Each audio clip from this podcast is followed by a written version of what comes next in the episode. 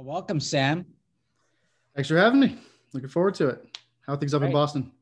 Oh, very nice. Uh, what stage are you at? Uh, we're startup. We launched uh, last March, right at the beginning of the pandemic, because of the pandemic.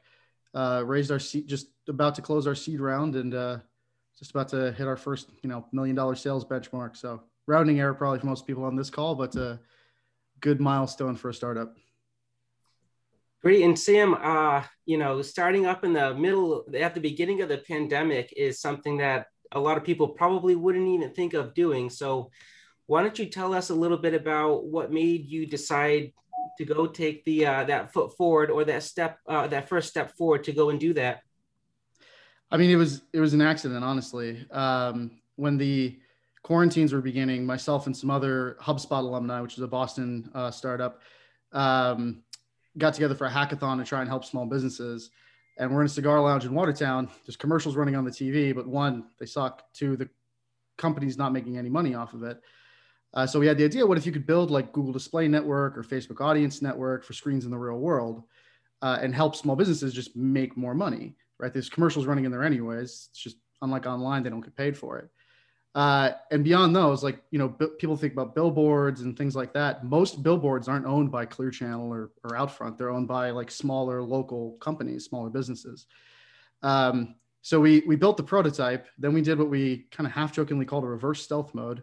We called every company in the space, told them what we were planning to do to try and understand why they weren't doing it because it's so it's so manual, it's so archaic. Uh, but it's a 31 billion dollar global industry. So yeah, we quit our jobs and said, uh, what if uh, we can build something that would make you know small businesses a powerful marketing medium? Like, how would that change the world?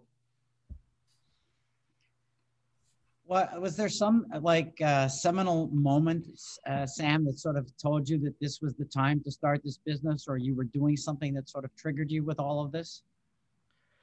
I mean, there there really was the um, the beginning of how do we help small businesses make more money, especially off of reduced uh, occupancy. Like there used to be a bar in in Boston called Courtside, rest in peace. Uh, but it, like if you wanted to reach HubSpot employees, like you should have just run ads in there, right? Like don't do all the other stuff that people try to do when they're selling to HubSpot. Um, but that's never that that's never existed before. The ability to connect marketers like me with audiences in any screen other than this one, the desktop or laptop, or this one, the mobile device, uh, has never existed before. So um, that was why we started it. And then the reason we decided to like do it full time and lean into it was I mean, you, you, dream about industries like this. I've spent so much time on a whiteboard trying to find an industry that's at least $10 billion a year that just has an information issue, right? There's no directory of every billboard in the United States and who owns them. Um, if you want to buy something, you have to like call 40 different companies and it takes six weeks. Uh, so there's, there's very interesting machine learning and AI applications, but it's also just, uh, it's like being back in, you know, 1995 or the year 2000 when it's like, hey, what if we had a directory of things that people could buy and called it Amazon? Uh, I'm good at reading minds. I know Evan has a question. I mean, you just mentioned mach- uh, machine learning and AI, and uh, I know a lot of our listeners on this call, like myself, are you know running finances of our companies, but you come from a tech background, totally different than a lot of our listeners.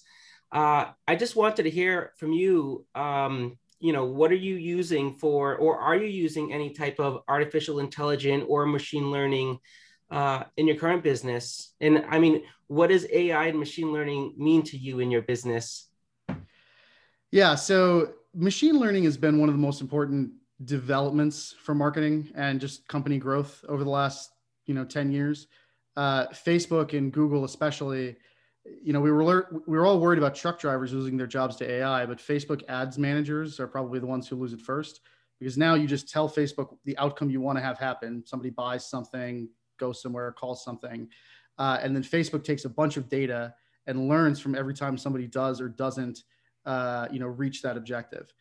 Um, for advertising in the real world, it's actually significantly more complicated. The internet's actually pretty flat and straightforward.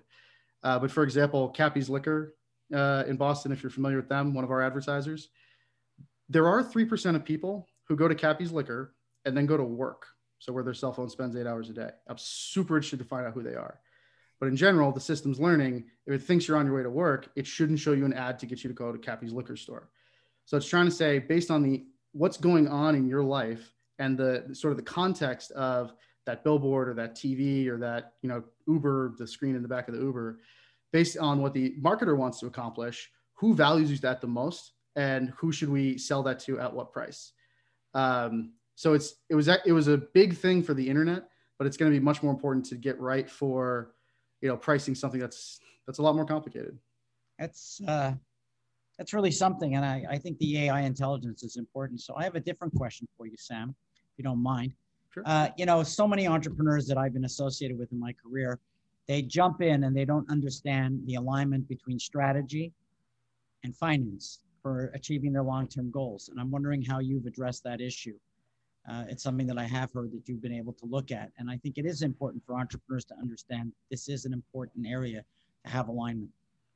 It's literally the most important issue. Uh, what kills most startups is the, is bad cash flow management, bad economics. Um, if you're familiar with HubSpot, uh, that was a company I spent eight years at, uh, leading HubSpot Labs. Um, you kind of think of us as this like fluffy, happy, huggy, make marketing people love kind of company. No, it's it's a cash flow machine. Every company meeting, we discuss the unit economics and the business economics. Uh, all of us on the team understood that. So um, I knew, you know, if I had a, a, a customer lifetime value to acquisition ratio of seven, that I should bring that down to three so that we could grow faster. Like it wasn't just the finance team.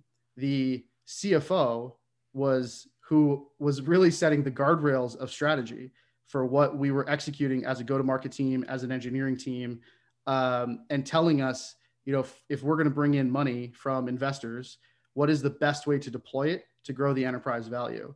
Uh, and so, as a marketer, being able to draw uh, a line and make decisions, you know, I, I don't necessarily have to understand all of the you know nuances behind the accounting and things like that. All i need to know is what is our goal? Is it to grow faster? Is it to have more you know profitable unit economics et cetera?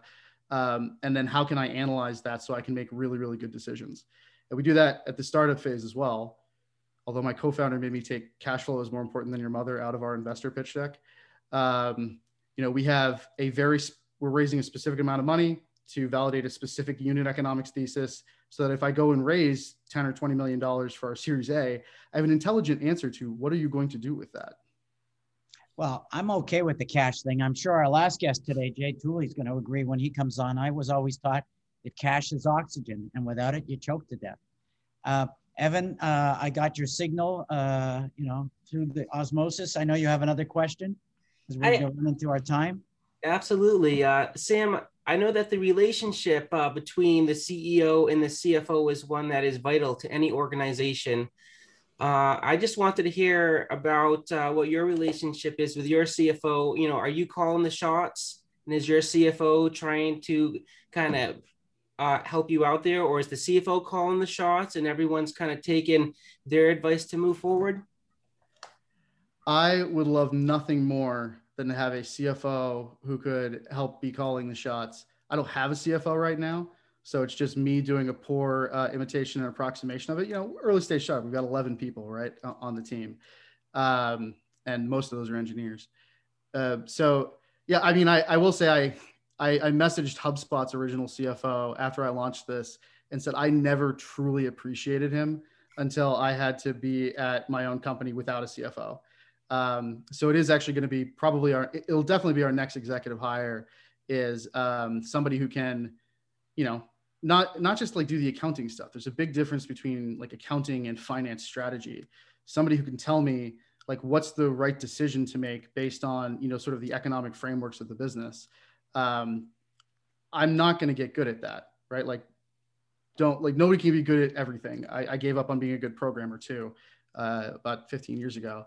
Uh, and that's a, a, relationship that, you know, I'm looking for. If anybody knows anybody who is tired of like, you know, their gig and wants to go work at an early stage startup, uh, definitely let me know because it's a it's a fun math problem to work on. Wow, very interesting. Uh, I'm just wondering, you know, going back to this whole startup thing, is there anything that you would have done differently? I would have hired a CFO earlier. Um, I would have uh, don't over engineer the problem. So we went into this thinking that we had to fight Facebook because we know Facebook has a place based advertising team because they tried to hire our CTO Andre to run it. Um, but you know, the people in this industry are still using spreadsheets to manage their inventory. Uh, or it's just you know if you want to buy if you want to reach people who work at hospitals in Pittsburgh, what billboards do those people drive past? Um, especially in you know tech startups, we like to build really cool, interesting technology. Uh, and when I think it was when Google invested in HubSpot, they threatened to tattoo "We are not the user" on the inside of our eyelids. Um, HR didn't let them. Don't worry about that. But uh, you know, really understanding what actually creates the most value for our customers, and not just what we're most interested in building, would have saved me uh, a lot of time and money on engineering uh, product features that didn't matter nearly as much as having like a directory of all the out of home agencies that people could work with. So Sam, uh, I know uh, I, you you haven't seen this, but I'm cutting Evan off. He wants to keep asking you questions, so you're going to have to come back again uh, and be interviewed with us again because we find this very interesting. If somebody's interested in you and your services, how would they find you? Well, the good thing about my last name, Evan, you did a great job. Uh, is SEO is very easy. Google anything even close to Mallikarjunan, and you'll generally find me. Uh, you can also check out OneScreen.ai. Just don't blame our new head of marketing for the website. Uh, he just started, and I built that, which is why, suffice to say, HubSpot had a very talented design team, but I wasn't on it. Great. Well, uh, Sam, thank you very much for being on this show. Uh, you know, it's very great to hear your story, and I'm sure our listeners out there really enjoyed it as well.